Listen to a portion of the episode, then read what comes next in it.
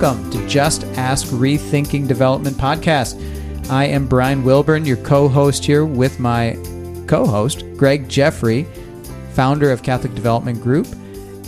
I am excited. Greg is going to be talking today about Catholic school endowments, getting started. Take it away, Greg. All right. Okay. You know, I seem to be getting a lot of uh, calls in the last couple of years from Catholic schools that want to create or grow endowments. What? Yeah, I know. Imagine that. So, um, just so that everybody's on the same page quickly, uh, an endowment is essentially a pool of money, a pool of dollars where the principal remains intact, but it's the earnings every year that you use for some good thing in the school, right? It could right. be for scholarships, it could be for some sort of tuition assistance, it could be for faculty endowment, you know, it could be a faculty enhancement fund, it could be the the money that the thing generates could be used for a whole host of things, right? But endowment, essentially, when we're talking about endowment, we're talking about um, a pool of principal that that we don't touch. We just use the earnings. But now, if you think about it, um, in order to have any kind of impact, that endowment has to be absolutely huge. Because mm-hmm. Let's just say that your endowment is uh, is a million dollars. Sounds big. That sounds big, but um, as a kind of a general rule of thumb, if you can get a four percent return that you can actually use for some good purpose at the school, and then maybe a little bit higher return that then goes back into the principal to offset the effects of inflation. Well, 4% of usable revenue off of a million dollars is $40,000. So $40,000 um, you know, yeah. these days doesn't go very far if you're trying to do tuition assistance. You know, if if tuition is now fifteen thousand and you've got forty grand to spend, yeah, how many how many children can you actually right. help? And so, because the numbers have to be so huge as far as building the endowment, um, many years ago, I I made the assumption that the dollars that we needed to go after in order to build that endowment had to be absolutely huge. And so, what I was looking for back in the day was essentially the needle in a haystack, right? Mm-hmm. I was looking for, uh, for example, for um, um, the woman that had never married, had no children, and no heirs. And, oh, okay, and, right, unicorn. She, yeah, I was looking for the unicorns, right? And so I was I was overstepping um, a lot of good possibilities, hoping to find lots and lots of uh, rare cases that eventually, years in the future, might come to pass. But just um, within the last uh, couple of years, I've had really, really good luck with one of my clients in taking a different approach to creating and growing an endowment. Now, they already had this is a Catholic high school I'm speaking of now, and they already had an endowment when I came on board, um, but it was a modest endowment of a few million dollars. Um, but with tuition now at twenty thousand dollars, you can imagine the need yeah, for tuition you... assistance. That endowment needs to be absolutely massive. So um, the success that we've had is rather than look for those rarities of people that that have the capacity or the willingness that they, they don't have any heirs, and so they're going to few and far between. Few and far between, right? Um, or or all the different kinds of specialized plan gifts that you can get into.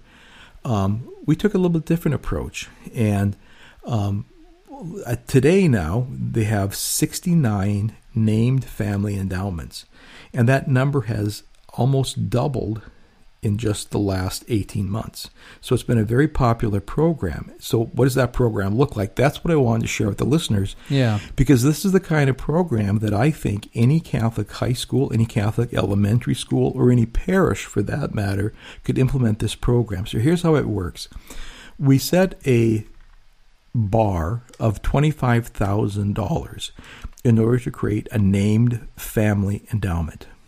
Okay, so $25,000, that's not chump change, but it's not beyond the reach of a lot of upper middle class or even middle middle class people, right?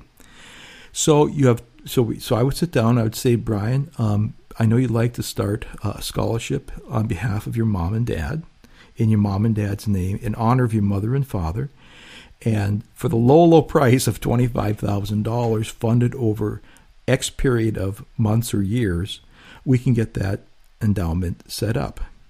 So here's how it works. Um, if you could give me some sense as to how long it might take in order to, in order to reach that threshold, we can put together an agreement, and in this agreement, it'll say that um, you plan to make X payments for mm-hmm. X number of years, and once you hit the twenty-five thousand dollars, then your gifts that you've been giving that have been sitting kind of in a a liquidity account, for lack of a better word, those dollars are then taken out of that liquid account and put into a special fund that is actually endowed, where we, we promise not to, to touch the principal. But be sure to give us a date certain that you feel you can hit that, that threshold, because if that threshold comes and goes, you're not and you're not able to hit the $25,000, then we have the option at our discretion of simply taking those dollars and using them where the needs are greatest. Mm. So now, why do we do it that way? Because there's a, there's a certain amount of bookkeeping in th- that's entailed when you're creating these sorts of scholarships. And some of the schools I worked with way, way back, like in the 80s, you know, somebody would send in a check for a thousand bucks and they wanted to go into the endowment. Well, they didn't know what an endowment was. They mm-hmm. just wanted to be used for the school. But the development director took them out the word and they created the John Doe Scholarship for a oh, thousand no. bucks. right. And here we are 30 years later and all the endowment is up to like 2500 All right. Meanwhile, we've got to do all the accounting and bookkeeping and, yeah, all, and yeah. all of that, right? So there's a threshold and then there's a time limit, right? And so, um, so that has worked out well because it, it, it, talks about the seriousness of hitting that threshold, and um, and I think it's been helpful in getting people to really start planning to hit that threshold by by such and such a date. So for some people that's three years, for some it's five, for some it might be you know seven years, depending upon. Mm. Okay, but what that allowed, but but but what what that has allowed the school to do is now they have, like I say, sixty nine named endowments.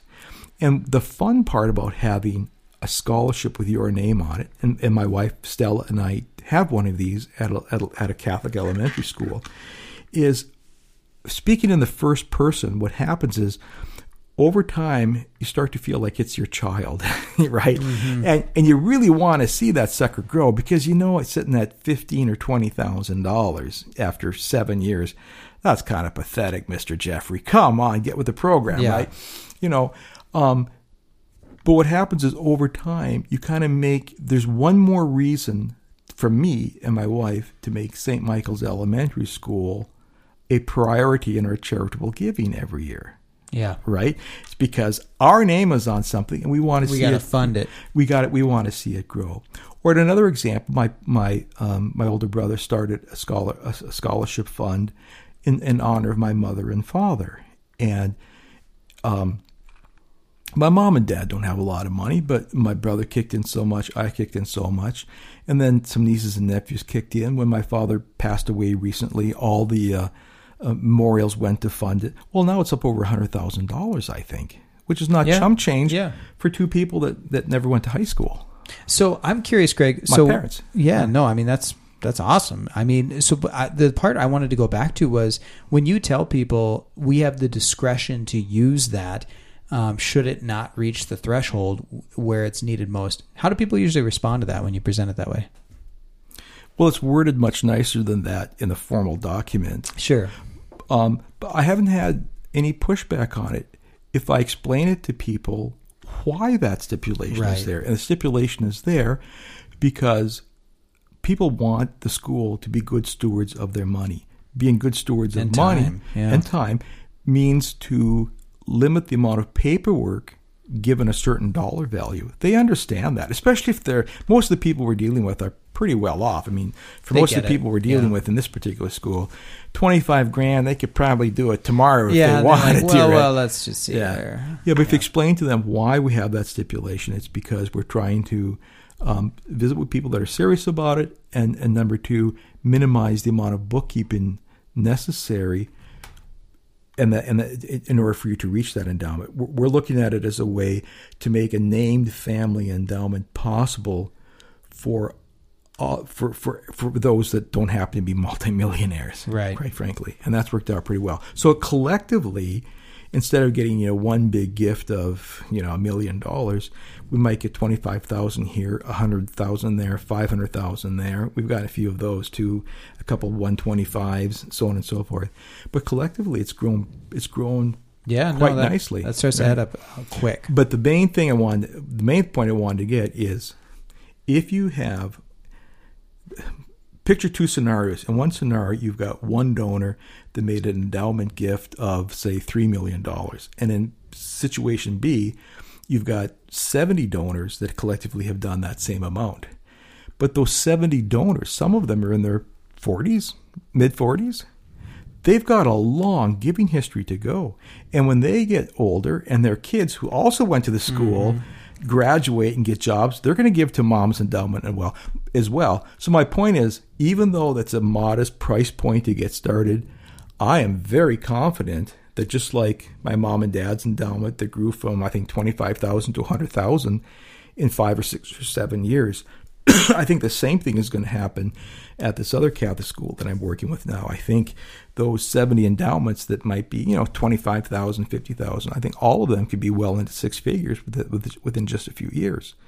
Yes. Yeah. No, that's gonna. We've got 70 people now who have this particular school as one of their number one priorities in their charitable budgets. yeah. And then also, when you start talking to them about estate gifts, now there's a reason for them to cut you in for a portion of their estate, whether it's 5% or 10% or whatever. Yeah. Great strategy, Greg. And uh, I think that that is going to help people to really get those Catholic school endowments off the ground. All right. All right. We'll see you next week. Thanks, guys. Don't Bye. forget to rate us. Thank Bye. you.